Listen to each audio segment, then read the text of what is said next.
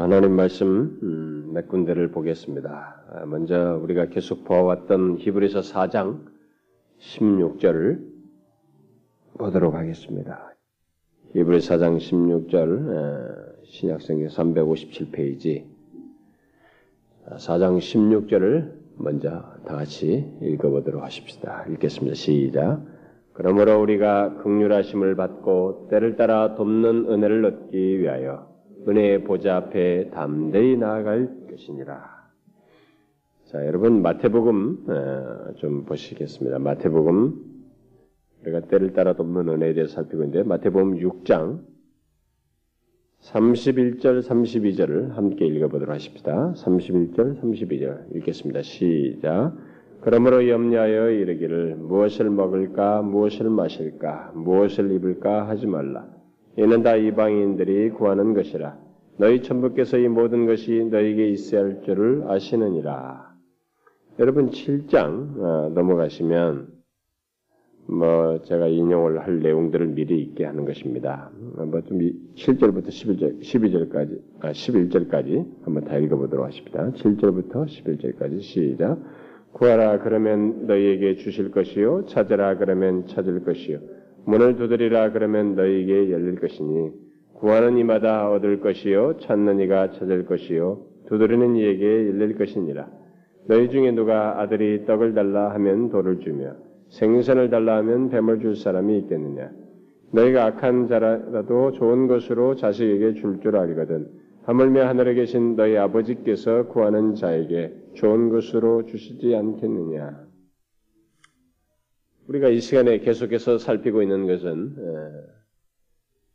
우리들이 구원도 은혜로 받지만은 구원을 얻고 난 이후의 삶 또한 하나님의 은혜로 어, 산다라는 아주 단순한 것 같은 이 내용을 펼쳐서 설명을 하고 있습니다.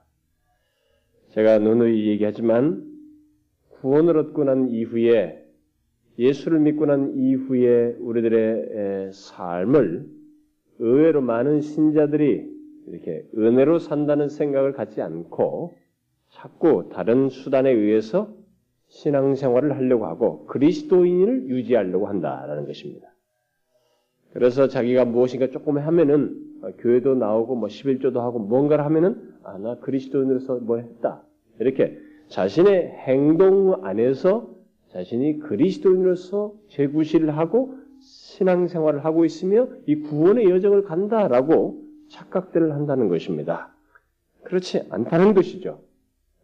전적으로 우리의 그리스도인으로서의 구원받고 난 이후의 삶 또한 은혜로 산다라는 것, 바로 이것이 도대체 무엇을 말하는지 철저할 정도로 우리의 행위에 근거하지 않고 그리스도인이라고 하는 존재와 삶 자체가 전적으로 은혜로 뭉쳐 있다는 것입니다. 그래서 우리가 이미 확보된 은혜도 무한할 뿐만 아니라 이 땅을 사는 순간순간에서도 은혜가 없으면 그리스도인이라고 하는 신분과 그 신앙 자체를 유지할 수도 없고 지킬 수도 없다라는 것이에요. 바로 그런 맥락에서 우리가 구원받고 난 이후도 우리는 은혜로 산다라는 사실을 이렇게 계속 살피고 있습니다. 그래서 이런 내용들을 얘기하기 위해서 여러분들이 쉽게 이해가 안 될 것이기 때문에 그동안에 예수 믿는 사람들이 얼마나 은혜로 살지 않고 자신들의 행동과 노력과 수고에 근거해서 신앙생활을 하는지 그런 내용들을 제가 전반부에서 이 시리즈 전반부에서 얘기하고 난 다음에 그리스도인 된 자가 소유하고 이미 확보한 은혜가 얼마나 부유한지 그것이 영원토록 헤아려서 누려도 부족함이 없는 그 부유한 은혜를 우리가 얻어 소유하고 있으며 그뿐만 아니라 그래서 우리 그리스도인의 삶 자체, 존재와 삶 자체가 은혜로 규정된다라고 하는 것을 그리고 동시에 은혜로 유지된다라는 것을 제가 이 얘기를 했어요. 이렇게 말을 하게 되면 어떤 사람들 중에 어, 어떤 사람은 이런 생각을 하게 될 것입니다. 뭐 은혜로 산다고 하면 뭐 구원만이 아니라 산다라고 했으니 우리의 현실적인 삶도 그래야 되지 않느냐. 뭐 은혜로 산다면 우리 현실적인 삶도 현실적인 뭐 먹고 마시고 이렇게 사는 이런 현실적인 필요조차도 은혜로 산다라는 것을 좀 느껴야 되지 않겠느냐 아, 이렇게 여러분들은 질문하고 싶어 할 거예요. 그런 질문이 아마 생길 것입니다. 말은 안 해도 이런 질문, 이 시리즈를 얘기할 때 내가 그래도 정작 필요로 하는 것은 그거다. 나는 좀 그걸 좀 듣고 싶다. 은혜로 산다면 정말 하나님의 은혜로 내가 먹고 마시며 이 현실적인 필요까지 채워진다는 거, 그 얘기 좀 듣고 싶다. 뭐 이렇게 말하고 싶은 사람이 있을 거예요. 따라서 이 시간은 마침 우리들이 하나님의 은혜로 산다, 또 은혜 안에서 산다고 한 이 내용 속에서 우리가 구원받고 난 이후의 때를 따라 하나님께서 도우시는 은혜가 있다고 하는 것을 살피고 있는 중이기 때문에 바로 이 부분을 또 그 내용 속에는 이런 현실적인 필요까지 채우셔서 정말로 은혜로 산다고 하는 것을 하나님께서 우리에게 나타내시기 때문에 바로 이 부분을 오늘 이 시간에는 다루도록 하겠습니다. 지난 두 주 동안에 우리는 오늘 우리가 먼저 읽었던 히브리서 4장 17절 16, 16절 말씀에 근거해서 우리 그리스도인들은 이 땅을 사는 동안 때를 따라 돕는 은혜로 산다. 하나님께서 그리스도인들에게는 정말 때를 따라 돕는 은혜를 주신다. 라고 하는 사실, 바로 이런 독특한 표현을 우리에게 주어서 정말 하나님이 우리의 이 인생 여정에서 수시로, 때때로 도우시는 은혜를 주어서 살게 하신다라는 것을 우리가 그동안 살폈습니다. 그리고 그 때를 따라 돕는 은혜는 하나님과 우리 사이에 이제 그러면 이런 은혜가 어떻게 오느냐라고 했을 때 하나님과 우리 사이에 이 교통하는 우리가 인격적인 교, 인격의 대상 사이에서 이 교통의 수단은 가장 기초적인 수단은 말이죠. 말을 통해서 이 마음이 표현되고 이게 전달되는데 바로 이 교통 수단인 말 하나님의 말씀으로 하나님의 말씀과 또 우리가 하나님께 말하는 것인 바로 이 기도를 통해서 이 때를 따라 돕는 은혜를 얻게 된다라고 하는 것을 네, 그동안 함께 살폈습니다. 자, 우리가 지난 두 주 동안 살핀 모든 내용은 한 가지를 전제하고 있습니다. 이 내용들은 그것은 우리 그리스도인은 단 하루도 어, 단 하루도 하나님의 은혜가 없이는 살 수 없다고 하는 것을 전제하고 있습니다. 때를 따라 돕는 은혜라는 말 속에도 바로 그것을 시사하고 있고요. 자, 다시 얘기하겠습니다. 우리 그리스도인은 단 하루도 하나님의 은혜가 없이는 살 수 없다는 것을 전제하고 있습니다. 우리의 믿음도 하나님의 은혜가 없으면 지키지 못하며 우리의 마음도 지키지 못합니다. 이 거룩한 쪽으로 지키기가 어려워요. 심지어 음, 이 먹고 사는 것까지도 어, 하나님의 뜻대로 먹고 마시며 사는 이 문제는 은혜가 없이는 가능치가 않아요. 가능치가 않습니다. 여러분들이 이제 이 부분에 대해서 어, 여러분들이 가지고 있는 선입견과 생각 사이에 한번 이렇게 충돌하면서 바로 보셔야 합니다. 과연 그런가? 어? 우리가 정말 하나님의 은혜 없이는 살지 못하는가? 현실적인 문제까지도 하나님의 은혜가 없으면 못 사는가? 라는 문제를 여러분들이 한번 생각해 보셔야 합니다.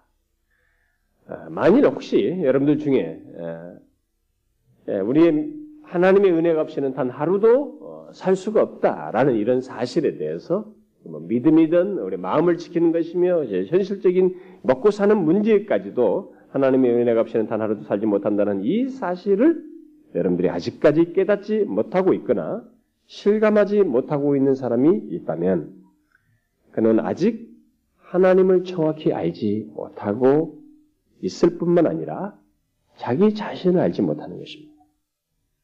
여러분, 인간에게 가장 큰 문제는 하나님을 알지 못한다는 것에서 가장 비극이 시작되고, 동시에 자신이 어떤 존재인지를 모르는 데서 비극이 시작돼요. 근데 특별히 이 기독교의 가장 기본적인 진리인 하나님의 은혜가 없이는 우리가 단 하루도 살 수 없다는 이 사실을 혹시 교회를 다니고 있으면서도 깨닫지 못하거나 실감하지 못한다면 그 사람은 다른 것이 아닙니다. 하나님을 정확히 알지 못할 뿐만 아니라 자기 자신이 어떤 자인지를 모르기 때문에 그런 것이다. 라는 거예요. 하나님도 정확히 모르고 자기 자신이 어떤 존재인지를 모르기 때문에 사람은 하나님의 은혜가 없어도 살 수 있다라는 생각을 반대적인 생각을 가지고 있다는 거예요. 뭐 하나님의 은혜가 없어도 나는 살 수 있어라는 이런 생각과 행동의 어떤 삶을 갖게 된다는 것입니다. 여러분 주님께서 이 마태복음 5장에서 우리가 오늘 읽지 않았습니다만 마태복음 5장에서 악인과 의인에게 동일하게 해를 비추시고 비를 내리신다라는 말씀을 하시고 있는데 여러분 그게 무슨 무엇을 말하는지 아십니까? 악인들에게 해를 비추시고 아, 의인과 악인 동일하게 뭐 악인이면은 좀 다르게 대하셔야 되는데 악인들은 빨리빨리 좀 수명을 빨리 좀 단축시킨다든가 좀막뭐 어떻게 한다거나 어? 우리가 보면 저렇게 악한 자는 빨리 우리 법적으로도 이게 형벌을 때리듯이 하나님께서 뭐 하고 계시나 아마 공의의 하나님이시는데 그런 사람들은 좀 빨리빨리 처리 안 하시나 성경은 놀랍게도 악인과 의인에게 동일하게 해를 비추시고 비를 내리신다는 이런 표현을 통해서 뭐예요? 하나님을 모르는 사람들, 심지어 악인이라고 할지라도 그들에게 하나님의 일반적인 은혜를 베푸신다는 것입니다. 결국 달리 말하면 예수를 모르는 사람들까지도 하나님의 은혜가 없이는 살 수 없는 사실 은혜를 입고 있고 그 대상들이라는 거예요. 일반적인 면에서 말할 때. 그런데 그런 일반적인 은혜뿐만 아니라 예수 그리스도 안에서 구속의 은혜를 죄에서 구원받은 영원히 구원받는 은혜를 입었다고 하는 신자들까지도 신자가 되었다고 함에도 불구하고 자신이 예수를 믿는다고 함에도 불구하고 하나님의 은혜가 없이는 단 하루도 살 수 없다는 이런 것에 대해서 확신이 없이 살고 있다면 그 사람은 자기 자신을 정말 모르는 것입니다. 저는 뭐 구원받았다는 것까지 뭐 예수 하나님에 의해서 구원받았다까지 버릴 수 있는데 이걸 삶속에 인정하지 않는다는 것은 자기 자신이 최소한 피조물이라는 것을 알지 못하고 생각지 않고 있는 것입니다. 이런 부분에서 우리가 결코 교만해서는 안 되는 것입니다. 우리는 성경이 말하는 바대로 오늘 있다가 사라지는 안개와 같은 존재예요. 여러분들이 이런 말씀에 대해서 조금 더 실감하고 싶으면 예수님 말씀대로 잔치집에 가지 마시고 상가에 가십시오. 임종하는 사람들을 만나보시면 됩니다. 제가 얼마 전에도 우리 어떤 제그 아, 출판사 장로님 임종하는 거 얘기했죠. 제가 그 장로님 참 곁에서 오랫동안 십몇 년 동안 그동안에 같이 교제하고 제가 책도 추천해주고 이렇게 개인적 교토인데 그분의 그 아, 임종하는 그 이제 마지막 장면을 본 것이 벌써 이제 임종하고 다 장례 다 끝났는데도 몇 주 됐는데도 수시로 떠올라요 제 안에 설교 준비하면서 수시로 떠오릅니다. 그러니까 우리들이 그것을 망각하는 것입니다. 우리는 피조물이에요, 여러분. 그러니까 교만해서는 안 되는 것입니다. 인간은 전적으로 하나님의 은혜 없이는 실제로 하루도 살 수 없습니다. 우리가 그것을 인정하지 않아서 그렇지 실상 자체는 분명해요. 그건 사실입니다. 그래서 우리가 오늘 그 읽었던 히브리서 4장에서 말하는 때를 따라 돕는 은혜는 우리들이 하나님과의 관계 속에서 얻어 누리는 모든 은혜, 그 죄에 빠지지 않도록 인도하시는 은혜로부터 시작해서 우리가 살면서 죄에 미끄러졌을 때 회복시키는 은혜, 또 우리의 마음을 지키며 바른 판단을 할 수 있도록 하시는 그런 은혜. 정말 살면서 우리의 이 심령에 관한 마음의 이런 영혼에 관한 이 모든 것에서도 때를 따라 도우시는 은혜에 해당하는데 그리고 심지어 또 우리의 감정에 혼란이 생기고 고통과 시험을 겪었을 때도 그것으로부터 우리를 지키시고 이기게 하시는 그것도 하나님의 이 때를 따라 돕는 은혜에 해당이 됩니다.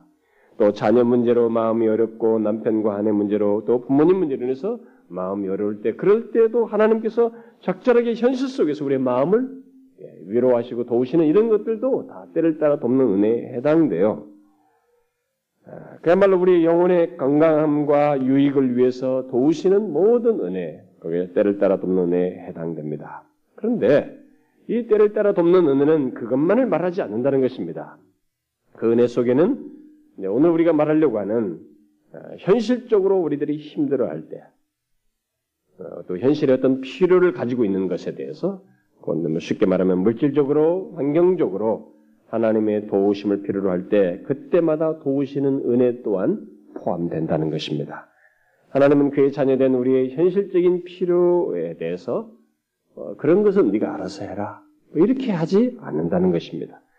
그래서 우리 주님은 오늘 우리가 함께 읽었던 그 마태복음 6장에서 너희 천부께서 곧 하늘 아버지께서 이 모든 것, 곧 무엇을 먹고 마시고 입는 현실적인 모든 것들이 너에게 있어야 할 줄을 아신다라고 말하고 있습니다.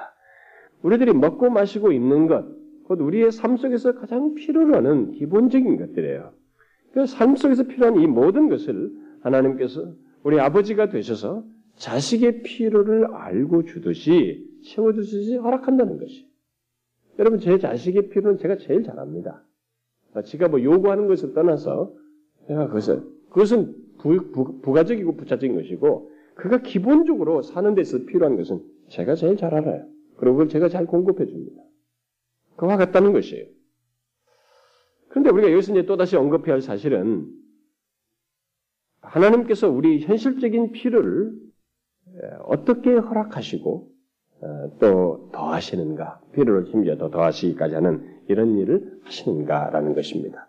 때를 따라 돕는 은혜 속에 이 현실적인 필요까지도 주시는 어, 때를 따라 주시는 은혜가 있는데 바로 그것을 어떻게 우리에게 허락하시느냐 하는 거예요. 무조건 알아서 해주느냐. 네, 여러분 이것을 잘 생각하셔야 됩니다. 지난 두 주 동안 살폈던 그 말씀대로 하나님께서 우리 현실적인 필요를 주시는데 관계 속에서 주셔요. 교통 속에서 주십니다. 분명히 하나님은 최소로 우리가 신앙생활 하면서 필요로 하는 이런 부분을 하나님께서는 심지어 설사 우리가 이렇게 말을 하지 않고 기도를 하지 않아도 주실 수 있어요. 정말 주시기도 합니다. 최소에. 그런데 정상적인 관계 속에서 하나님이 우리에게 필요를 주시며 이런 때를 따라 돕는 은혜 속에서 필요를 주시는 데 있어서 하나님께서 보편적으로 우리에게 제공하신 방식이 뭐냐면 방편이 뭐냐면 우리가 지금까지 살폈던 대로 말씀과 기도를 통해서요. 말씀과 기도라는 이 교통 속에서 하나님은 이 때를 따라 돕는 은혜, 현실적인 필요까지도 그 방편을 통해서 주신다는 것입니다. 다시 말해서 하나님께서 예,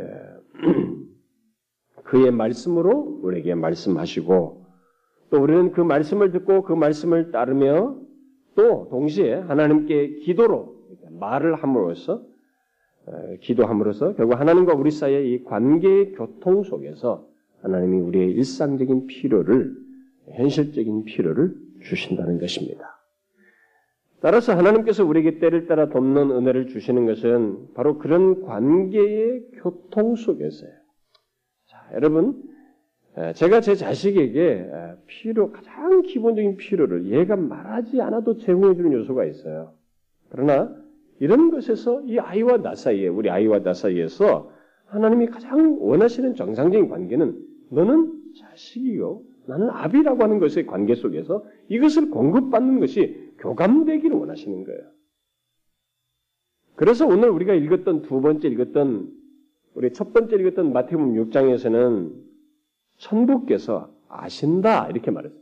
너희들이 먹을까 입을까 이거 가장 기본적인 거예요. 먹고 마시고 입는 거 가장 기본 건 아신다라는 말로서 얘기를 하십니다. 그러면서도 우리가 두 번째 읽었던 7장에서는 너희 중에 누가 아들이 떡을 달라 하면 돌을 주고 생선을 달라면 뱀을 줄 사람이 있겠느냐? 좋은 것으로 자식이 줄줄 알거든 하물며 하늘에 계신 너희 아버지께서 구하는 자에게 좋은 것으로 주시지 않겠느냐? 구하는 문제를 얘기하십니다. 결국 그 필요한 것을 달라고 말하는 자식에게 좋은 것으로 주시지 않겠는가. 그리고 부가적으로 또 자신이 원하는 것, 또 자신이 더 이것이 있기를 원하는 것에 대해서 하나님은 이런 교통 속에서 주신다는 것을 강조해 주고 있습니다. 물론 그 구하는 것은 당연히 하나님의 뜻, 곧 그의 말씀 안에서 구하는 것이어야 합니다.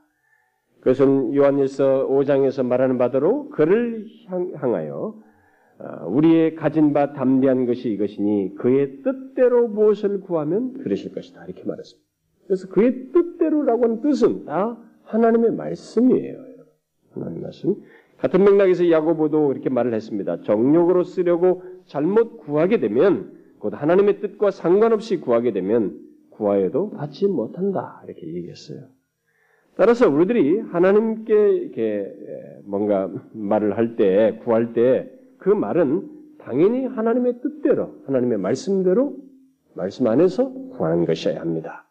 이 기독교에서의 기도를 마치 무슨 다른 종교에서 뭔가 자신들의 비나이다 비나이다 소원을 비는 것 정도에서 일, 연관시키면 안 되는 것입니다. 이미 제가 충분히 앞서서 그런 얘기를 했습니다. 이 기독교에서의 기도라고 하는 것은 얼마나 독특하고 다른 것인가라는 것을 얘기했습니다. 이것은 하나님, 천부 하나님과의 관계 속에서 인격적인 교통을 갖는 이미 관계가 설정돼서 그분께 말하는 것이지, 그저 내 원하는 것만 소원을 빌어서 쟁취하는 그런 기도를 하는 것이 아니라는 것이에요. 그래서 뜻대로 하는 것이어야 합니다.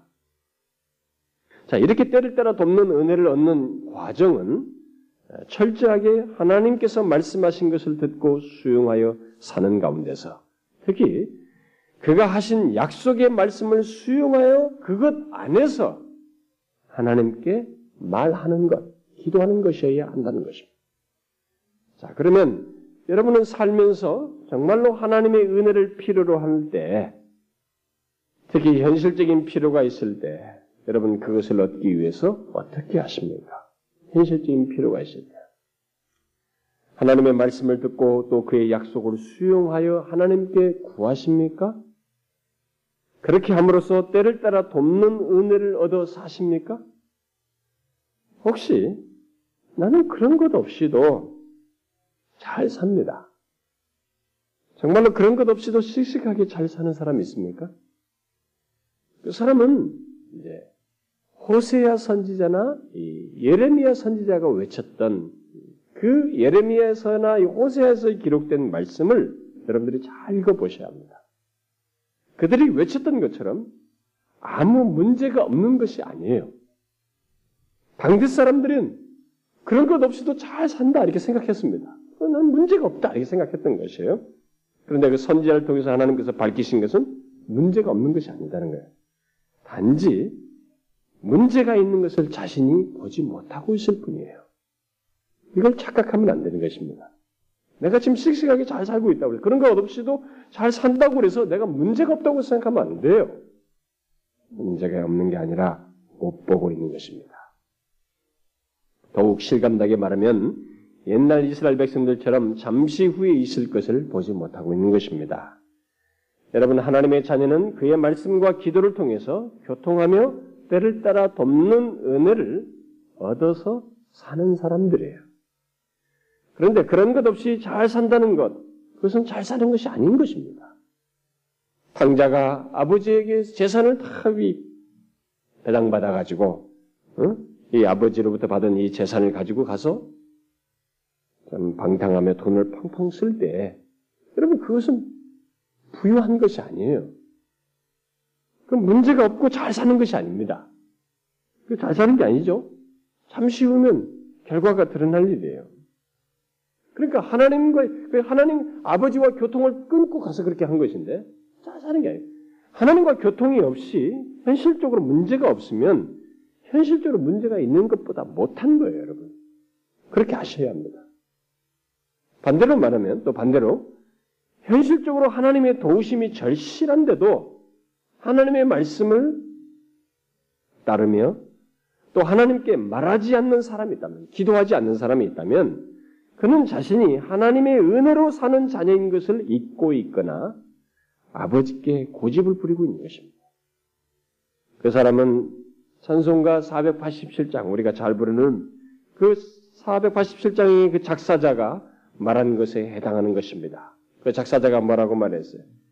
죄짐 맡은 우리 구주 어찌 좋은 친구인지 걱정 근심 무거운 짐 우리 주께 맡기세 주께 고함 없는 고로 복을 얻지 못하네. 사람들이 어찌하여 알을 줄을 모를까? 시험 걱정 모든 괴로움 없는 사람 누군가? 부질없이 낙심 말고 기도드려 아뢰세. 근심 걱정 무거운 짐 아니 진짜 누군가? 피난처는 우리 예수 죽게 기도드리세. 이, 이 사람이 뭘 말하는 겁니까? 고함이 없어서 복을 받지 못한다. 기도해야 된다, 그분께. 그렇습니다. 하나님과 교통 없이도 잘 사는 것도 문제이고, 걱정, 근심, 무거운 짐을 지고 있으면서도 주님께 고하지 않는 것도 문제인 것입니다. 아니에요. 우리는 근본적으로 하나님의 은혜 없이는 살 수 없음을 기억하고 하나님의 말씀을 듣고 수용하며 그 안에서 하나님께 구함으로써 살아야 합니다. 그게 그리스도인이에요. 저는 여기서 여러분들에게 한 가지를 묻고 싶습니다. 여러분은 지금 하나님과의 교통 속에서 때를 따라 돕는 은혜를 얻어서 살고 있습니까? 그렇다고 생각하십니까? 하나님과의 교통 속에서 때를 따라 돕는 은혜를 얻어서 살고 있느냐는 거예요. 이런 질문은요, 은혜로 사는 것이 무엇인지를 아는 것 뿐만 아니라 경험하고 확인하고 또 누리는 것에 있어서 꼭 던져야 할 질문이에요. 그러니까 우리들이 예수 믿는 사람들이 너무 피상적으로 예수를 믿는다는 거예요. 하나님을 막 위기 때 구해주는 어떤 멀리 있는 신정 때문에 생각하는 거예요. 성경을 너무 모르는 것이죠. 바로 이런 거예요. 때를 따라서 우리 현실에도 그는 이런 교통 속에서 은혜를 주시는 분이신데 과연 그것을 알고 지금 경험하면서 살고 있느냐는 거예요. 혹시 그런 교통 없이도 현실적으로 아무런 문제가 없는 사람 있습니까? 없다고 생각하면서 사는 사람이 있나요? 심지어 그런 교통이 없는데도 영적인 상태에서도 별 문제의식을 못 느끼는 사람이 있습니까? 자신의 뭐 영적인 상태에서 이런 교통이 없는데도 뭐 그렇게 심각한 별 문제를 못 느껴요. 혹시 그런 사람 있나요? 그 사람은요, 음, 몸의 자각 증상을 못 느끼는 사람과 같은 것입니다. 몇 년 전에 우리 신학교 동기 중에 제가 몇 번 여러분들이 얘기했죠. 우리 중에서 가장 건강했던 친구가 예, 간암으로 죽었어요. 그래서 제가 그 친구 이제 그 죽을 때가 다 됐을 때 가가지고 문안 병문안 하면서 야 너 지금까지 그동안 몰랐냐? 응? 이렇게 갑자기 어떻게 이럴 수가 있니? 네 제일 건강한 너가 자기는 몰랐다는 거죠. 바로 말기로 알게 됩니다. 심각한 증상이 없었대요, 자기는. 그리고 못 느꼈다고 그래요. 물론 건강해서 좀 더 그랬는지 모르겠습니다. 이것은 여러분 하나님의 은혜의 필요에 대해서도 하나님의 은혜의 필요에 대해서도 그렇게 자각 증상이 만약에 없다면 예수를 믿는다고 하면서 자각 증상이 없다면 아, 그것은 마치 호세아나 예레미야 당시 백성과 같은 것입니다.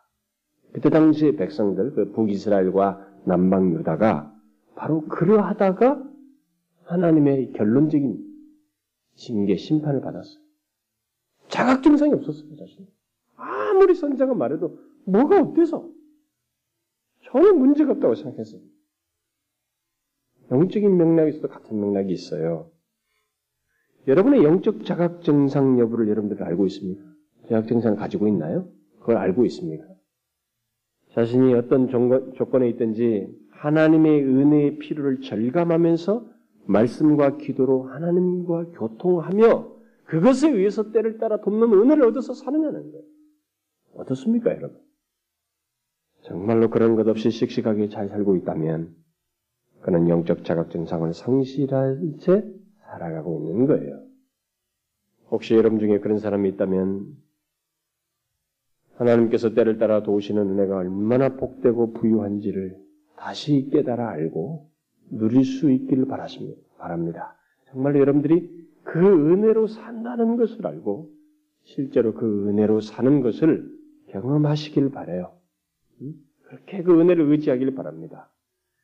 여러분 하나님께서 때를 따라 은혜를 주신 주시어서 모든 시련에서 이기게 하시고 마침내 이렇게 왕까지 되게 했던 심지어 현실적으로 부유하기까지 했던 이 다윗을 여러분들이 잘 종종 묵상을 해보시면 자신과 이렇게 비추어서 볼 때 큰 도전이 될 것입니다. 그 사람은 하나님께서 때를 따라 도우시는 그 은혜 그것으로 일상을 살면서 왕이 되어서도 그리고 그 이후에 부유함도 정말 잘 누렸던 사람 중에 한 사람이에요. 근데 여러분 우리가 그 사람을 조사해 보면은 그가 그 때를 따라 돕는 은혜를 어떻게 얻었는지를 보게 되는데 지금 우리가 살폈던 내용 그대로예요. 이 다윗이라는 사람은 시편에서 보다시피 특별히 시편 119편 같은 거 보게 되면 하나님의 말씀에 관한 수많은 얘기 시편 119편의 모든 각각의 구절들이 하나님 말씀 얘기를 다 해요. 그 장황한 구절 동안에 그 말씀이 이렇게 답니다. 내 말씀을 사모합니다. 이게 항상 그 사람의 고백이에요. 그러니까 그는 하나님의 말씀에 관한 수많은 그 말씀 속에서 살았습니다. 그 안에서 살았어요. 그, 그 안에서 교통했던 것입니다. 그리고 그 하나님의 말씀을 수용하여 또 그 안에서 항상 하나님께 말했습니다. 여러분 시편의 모든 기록이 다 하나님께 간구한 것들 아닙니까? 고백한 내용이에요. 하나님께 다 말한 것들이에요. 여러분 배워야 됩니다. 거기서 모든 은혜는 그렇게 옵니다. 말씀과 기도를 통한 교통 속에서 와요. 그래서 말씀과 기도를 통한 하나님과 교통이 없는 것은 여러분 굉장히 안 좋은 거예요.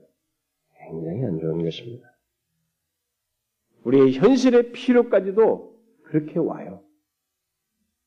심지어 다윗이 얻은 부유함까지도 이 말씀과 기도를 통한 교통 속에서 옵니다.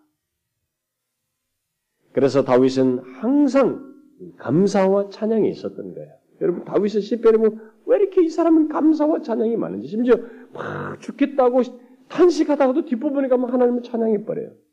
왜 이 사람이 그렇게 하나님을 감사하고 찬양하는지 여러분 그것을 거기서 우리가 발견하게 되는 거예요. 그렇습니다. 하나님의 자녀는 그렇게 은혜를 얻어서 사는 자이기 때문에 자연스럽게 때를 따라 돕는 은혜가 이렇게 부유하구나 라는 것을 경험하니까 자연스럽게 감사와 찬양이 있는 거예요. 사람들이 이렇게 노래를 좋아하거든요. 여러분 어느 나라 가도 노래 좋아, 안 좋아하는 나라는 없어요. 인간은 음악이 없이는 못 삽니다. 태초부터 인간에게 그런 하나님께서 인간에게 주어 주셨고 이게 음악이 발전하고 막 그랬는데 음악 없이 못 살잖아요 인간이요. 어느 나라 가면 음악을 다 노래하는 건 기본적으로 좋아해요. 근데 노래 좋아하는 그 감각으로 교회 와서 찬송가라는 걸 좋아해 사람들이요. 찬송가 뭐 이게 노래방 하듯이 몇곡 넣어가지고 찬송가를. 그래서 크리스찬들 위해서 노래방에 찬송가까지 있는, 예, 그러니까 노래방까지 가서 찬송가 부르는 사람이 있는데, 참 재미난 사람들이에요. 왜 찬송가를 노래방 가서 부릅니까? 예? 그러니까 그 세속적인 마음을 달래는데 이왕이면 찬송가로 달래라. 그건가요? 너무 웃기지 않습니까? 찬송은 하나님과의 교통이에요, 사실은. 하나님께 하는 것이잖아요. 그래서 노래로서 찬양하는 게 아닙니다. 사실 찬양이라는 것은 감사의 표현이에요. 은혜에 대한 감사예요. 하나님의 은혜가 너무 큽니다. 그래서 이 은혜로 사는 자들에게 반드시 뒤따르는 것이 감사예요. 그래서 성경에 보면 범사에 감사란 말을 왜 하냐면 크리스천들에게 감사는 없을 수가 없다는 것입니다. 그래서 다윗이 그 은혜에 대한 감사를 하면서 이렇게 고백을 하죠. 자신의 자신이 소유한 모든 것이 하나님의 은혜로 말미암은 것인 줄을 알고 이렇게 고백합니다. 모든 것이 주께로 말미암아 싸우니 우리가 주의 손에서 받은 것으로 주께 드렸을 뿐입니다. 자신이 하나님께 막 드리거든요. 이 고백을 할 때는 다윗이 평생 동안 모았던 뭐몇 트럭분의 이 은과 금이에요. 트럭으로 몇 개를 세워야 할 정도의 그 많은 은금을 이 사람이 모았습니다. 그게 다 하나님이 주신 것인데 그걸 내놓으면서 백성들과 함께 내놓으면서 고백한 거예요. 모든 것이 주께로 말미암아 싸우니 주의 손에서 받은 것을 그저 주께 드렸을 뿐입니다. 여러분에게 이런 그 은혜의 감사가 있습니까? 은혜로 사는 다윗처럼 은혜에 대한 감사가 있느냐는 거예요. 이것은 아주 중요합니다. 여러분 감사가 있는 사람이 또 은혜를 입거든요. 아예 감사를 항상 마음에 품고 살았어요. 이 다윗이라는. 그래서 모든 시편에 그 감사가 나옵니다. 그래서 그 사람은 이 말로서 찬양 속에서도 실제로 헌상을 통해서 예, 감사를 표현했죠. 결국 하나님의 자녀는 때를 따라 돕는 은혜로 살 뿐만 아니라 은혜에 감사하는 자이다라고 하는 것이 성경이 자연스럽게 우리에게 증거해 주는 것입니다. 이 그 둘은 나뉘지 않아요. 같이 있습니다. 은혜와 감사는 함께 있습니다. 만일 여러분들에게 누가 감사하십시오. 감사하니까 마음에 감사를 막 푸시한다고요. 쿡 찌르면서 어? 강요한다고 생각해요. 그게 감사예요, 여러분? 그 감사가 아니라고요. 범사에 감사라는 명령어를 쓴 것은 그렇게 할 수밖에 없다는 것을 얘기하는 거예요. 은혜가 그렇다는 것입니다. 이런 맥락에서 여러분 기독교의 환상이라고 하는 것, 우리가 특히 뭐 환상은 여러 가지 시간을 드리는 것, 봉사하는 걸 다 포함하는 겁니다만 하나님께 드린다는 것. 근데 특히 이제 헌금한다 그러죠. 우리가 헌금, 환상은 주로 헌금만 생각하죠 우리들은요. 어, 좋습니다. 일단 헌금하는 것은 여러분 기독교에서 헌금은 사선금이 아니에요. 제가 영국에 있을 때 어떤 앵그리칸 교회에서 얘기하는데 주보에 도네이션이라고 써놨어요. 꽤 빵점이 그 사람들. 도네이션이 아니에요. 그건. 영어로도 표현이 잘못된 것입니다. 도네이션이 아니에요. 이것은. 그 앵그리칸 그 마인드가 있어가지고 그 사람들이 그 다 죽은 교회니까 그런 식의 사고방식이 있어요. 도네이션이 아닙니다. 오퍼링이에요. 성경적으로 표현해 보면 하나님께 올려드리는 것입니다. 자선금이 아니에요, 여러분. 뭐 자선금 하듯이 무슨 다른 종교에서 어떤 자선금, 이런 모든 종교는 헌금하는 이 제도가 다 있습니다. 자연스럽게. 어떻게 됐든 그 종교 행위로서 다 있어요. 그래서 심지어 이런 몰렉신 같은 경우는 아들을 바쳤지 않습니까? 이 구약 당시에. 그 아들까지 바쳐서 헌, 일종의 헌상 행위를 하는 것이에요. 자기 신에게. 그렇게 지독한 행동을 했다고요. 근데 기독교도 하나님께서 처음부터 헌상을 하시게 하게 했는데 기독교의 헌상은 이런 자상 행동이 아니에요. 그리고 이, 이 상, 상업이 뭡니까? 계약 관계처럼 이걸 바쳤으니 주시오. 이게가 아니라니. 출발 자체가 감사해요, 여러분. 은혜에 대한 감사예요. 네, 여러분들에게 한 가지 질문해 볼까요? 여참에. 여러분 하나님께 물질과 시간을 드리는 데 있어서 여러분들이 특별히 이렇게 헌금을 하게 될 때 정말로 은혜에 대한 감사의 마음이 있습니까? 아직 여러분 중에 어떤 사람들은 뭐 그것이 없어 보이는 것 같아요. 제가 요즘 최근에 우리에게 새로 오신 분들은 예, 제가 이게 가만 여기서 보니까 누가 이제 우리 헌금할 때 제가 처음부터 우리 교인들이 가르쳤거든요. 여기 뒤에서 들어오면서 헌금할 때 예, 툭툭 던지고 튀지 마라, 뛰지 마라. 늦어가지고 빨리 넣고 뛰고 막 이래. 이거 하나님께 드리는 것이다. 그러니 최소한 하나님께 드린다는 마음의 고백이라도 기도라도 묵상이라도 하면서 헌금을 해라. 제가 처음부터 가르쳤어요. 가지고 헌상에 대한 설교가 우리 보면 그 내용이 다 있어요. 근데 나중에 온 사람들은 그런 게 없는 거예요. 이 자기 그 습관, 옛날부터 하던 습관에서 툭툭툭 던지는 거예요. 안 된다는 것입니다, 여러분. 이거 기부금 아니에요, 여러분.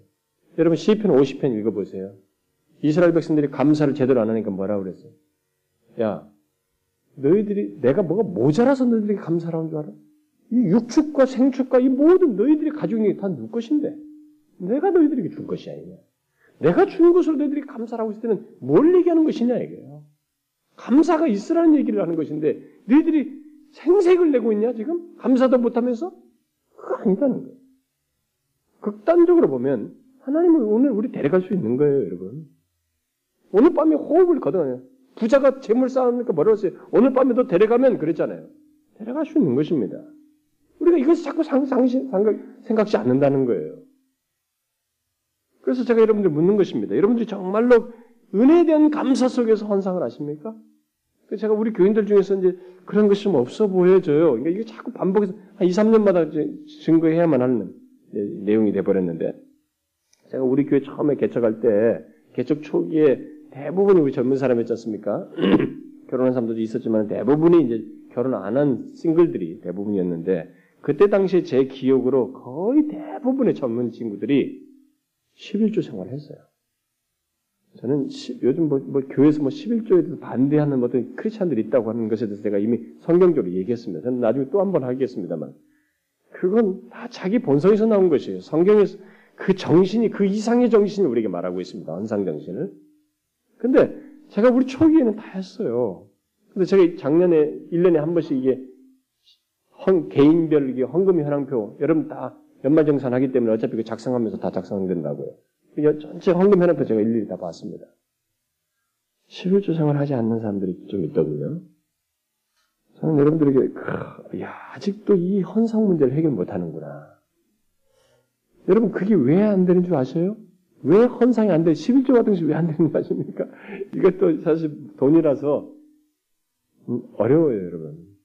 저기 저기 헌인마을이라고 가구 마을이 있었습니다. 저 서초구에.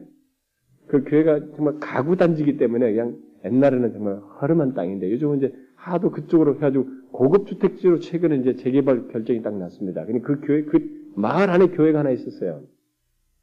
그 교회가 몇백 명이 모이는 교회입니다. 그 가구 단지 성도 거의 다 믿는 사람들이. 그래가지고 마침 그 교회가 이제 뭐 문제가 좀 있는 상황인데 보상금이 막 40억, 50억 이렇게 받은 거예요. 이 양반들이 그동안에는 안수집사이기도 하고, 뭐 장로이기도 하고, 뭐 교회 권사기도 한 사람들이 교회 열심히 봉사도 11조 얼마씩 할 때는, 몇십만 원할 때는 아무런 문제가 없었는데, 이 50억, 40억 받은 게 11조가 안 되는 거예요. 다 도망가 버렸어. 결국 돈이 기준이 된 거예요, 결국. 이게 이 사람이 진짜 하나님을 왜 안 되는지 아십니까, 여러분? 이 돈 문제가 아닙니다. 헌상은 돈 문제가 아니에요, 여러분. 그것은 하나님이 창조주이시냐? 그가 우리의 생명을 주시는 분이시냐? 우리의 삶을 주관하시는 분이시냐? 이것을 믿느냐 안 믿느냐의 문제예요, 여러분. 믿음 문제예요. 오늘 말씀과 연관지어서 말하면은 자신은 하나님의 은혜로 살고 있는 사람이다. 나는 하나님의 은혜가 없으면 살지 못한다는 것을 믿느냐 안 믿느냐. 나는 은혜가 없어도 난 살아요. 나 스스로 살 수 있어요. 이렇게 말하느냐를 판가름하는 기준이에요. 믿음의 문제입니다. 하나님을 부정하는 것이에요. 존재를 부정하는 것이며 그 은혜를 부정하는 것입니다. 여러분 그리스도의 피로 죄 사함을 받았을 뿐만 아니라 때를 따라 돕는 은혜를 얻어서 사는 그리스도인들에게 있어서 은혜에 감사하는 것은 이 은혜를 감사치 않는 뭐 이런 문제는 생각할 수 없어요, 아예. 생각할 수 없습니다. 그래서 성경에 보면은 이 구약의 말라기서에 보게 되면은 이스라엘 백성들이 하나님께 헌상을 형식적으로 하고 11조를 안 하자 하나님께서 아주 심각한 얘기를 하나 던지죠. 뭐래요? 성경에서 참 있을 수 없는 표현을 하나님께서 하십니다. 거기서 뭐냐면은 나의 것을 도적질했다 너희들이 그러면서 뭐, 왜 나의 것을 도적질했다고 했는지 아세요? 그러면서 하나님께서, 야, 나를 한번 좀 시험 좀 해봐라. 요 표현이 나와요. 그럼 성경에서 어디서 하나님이 자기를 시험하는 걸 굉장히 싫어하셨습니다. 나중에 우리가 이제 수련회 가서 살피겠습니다만, 싫어하셔요. 그런데 자기를 시험해보라는 거예요. 이 11조 문제 가지고. 이런 말씀을 하셔요.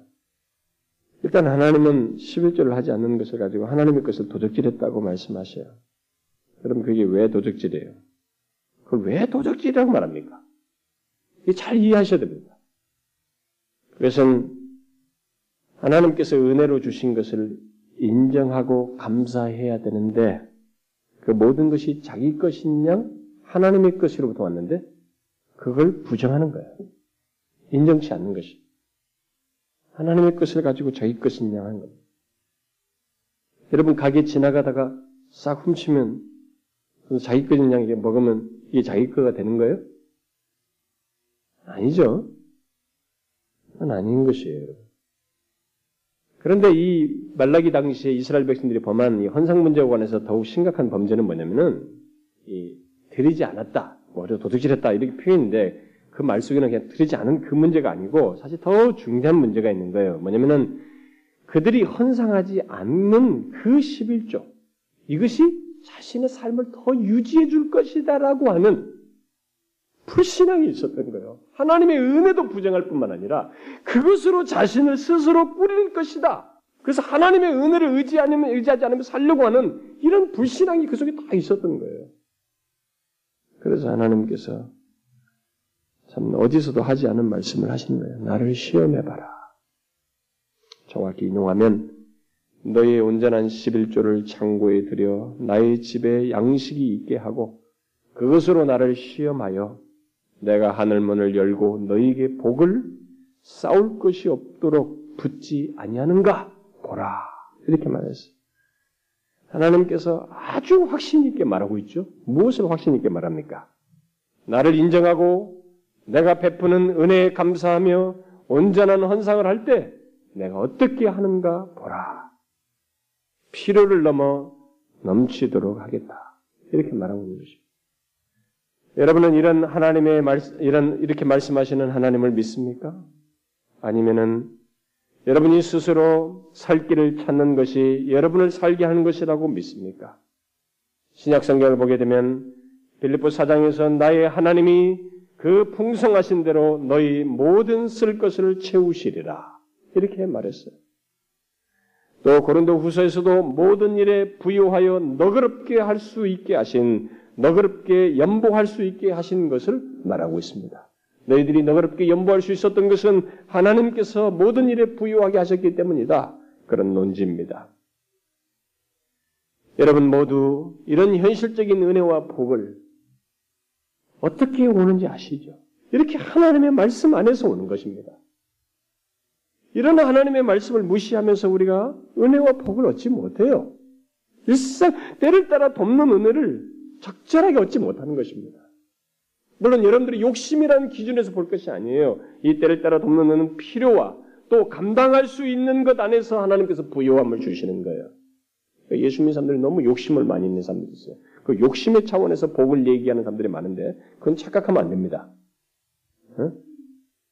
뭐 하나님 11조를 500만 하게 500만 원 하게 해 주십시오. 1000만 원 하게 해 주십시오. 그왜 11조를 가지고 시, 그, 그걸 가지고 빌미로 500만 원 하면 5천만 원 벌겠다는 것인데, 어? 1000만 원 11조를 하면 1억을 벌겠다는데, 그걸 가지고 욕심을 내요. 그렇게 기도하는 사람이 있어요. 제가 행당동에 있을 때, 이 감사한금 봉투에 이렇게 써있더라니까요, 저한테. 새벽 기도에 감사한금 봉투에. 11조를 500만 원 하게 해달라고. 다른 교회 성도가 우리 새벽 기도 왔는데 감사한금 봉투에다 그렇게 이름 썼더라니까요. 11조 500만 원 하게 해달라고. 지금 100만 원 하고 있대. 뭐 100만 원 하고 있는데 500만 원 하게 해주십시오. 이렇게 써있더라고. 그런 욕심의 차원이 아니고요. 때를 따라 덮는 은혜 안에서 하나님은 해라. 내가 넘치도록 할 수도 있다. 그 사람의 믿음과 피를 따라서. 어떤 사람은 주어서 타락하는 사람이 있거든요. 근데 다윗은 많이 주었을 때 많이 잘 썼어요. 그 사람에게 많이 주겠다는 거예요. 여러분 많이 가져가지고 타락한 사람 많습니다. 저 같은 사람이 여러분 돈이 호주머니 없다가도요. 돈에 몇십만 원 꽁돈이 생기면 여기다 쓰라니 별 생각이 떠올라요. 물론 책을 주로 씁니다만은 그것조차도 다른 쪽으로 인간이라는 것이 무서운 것입니다. 많아서 좋은 것은 아니에요, 여러분. 제가 오늘 때를 따라 돕는 은혜, 현실적인 은혜와 복을 더 얻어 누릴 수 있는 길을 정확히 다시 얘기하고 있는 것입니다. 말씀과 기도 안에서요. 기도를 통해서요. 근데 그 말씀이라는 게 뭐냐, 이게? 바로 이런 것들을 다 따라서 하는 것입니다. 정리해 볼까요? 우리들이 하나님의 말씀을 믿고 그 말씀대로 또는 약속의 말씀대로 하나님을 신뢰하고 동시에 하나님의 말씀을 의지하며 기도하게 될 때, 곧 하나님께 우리의 필요를 말하며 간구하게 될 때, 하나님께서 그 교통 속에서 자신이 우리의 아버지신 것을 드러내십니다. 곧 때를 따라 필요로 하는 것들을 주실 뿐만 아니라 사람에 따라 그 상황에 따라 넘치도록 주신다는 거예요. 이 교통수단 속에서. 그리고 또 하나 정리할 것은 우리가 이렇게 말씀과 기도로 하나님과 교통이 원활할 때 하나님과 우리 사이에 서로 어떤 행동이 뒤따른다는 것입니다. 이렇게 말씀과 기도를 통해서 교통하게 될 때 하나님과 우리 사이에 어떤 행동이 뒤따르게 되는데 그게 뭐냐면 하나님의 행동은 우리에게 계속적으로 때를 따라서 은혜를 쉼 없이 주신 것이고 우리의 행동은 그 은혜에 대해서 감사하게 된다는 것입니다. 그 은혜의 주심과 감사가 맞아진다는 것입니다. 또 하나 정리할까요?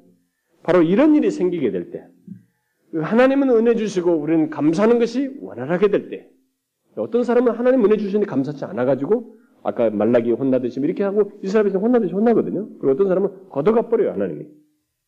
그런 것도 있기 때문에. 근데 하나님께서 은혜를 주시고 또 우리 우리가 그것에 감사를 다윗처럼 항상 감사하게 될 때 어떤 일이 벌어지느냐? 또 일이 발생됩니다 거기에. 하나님은 그 감사하는 자에게 더 줘요. 감당할 이 사람이 감당할 수준에서 더 주십니다. 더 주시면서 이 물질을 더 주시는 것이 문제가 아니라 이 관계가 깊어져요. 은혜 주심과 감사 사이에는 이 관계 깊음이 있는 거예요. 여러분 이건 아주 중요한 사실입니다. 깊어져요. 신뢰가 깊어지고 그래서 하나님 뭐라고 그랬어요? 다윗 보고 다윗은 내 마음이 합한 사람이에요. 기쁘다 이거예요. 다윗을 보면 나는. 그래서 후대 모든 왕들이 다윗의 뒤를 쫓았느냐 안 쫓았느냐 이걸 가지고 사람을 나눠버리잖아요. 기쁘다. 다윗은 또 뭐라고 해요?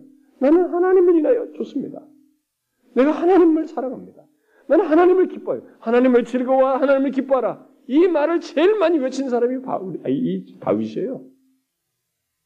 은혜 주심과 감사가 끊임없이 계속 깊어져. 서로 기뻐해.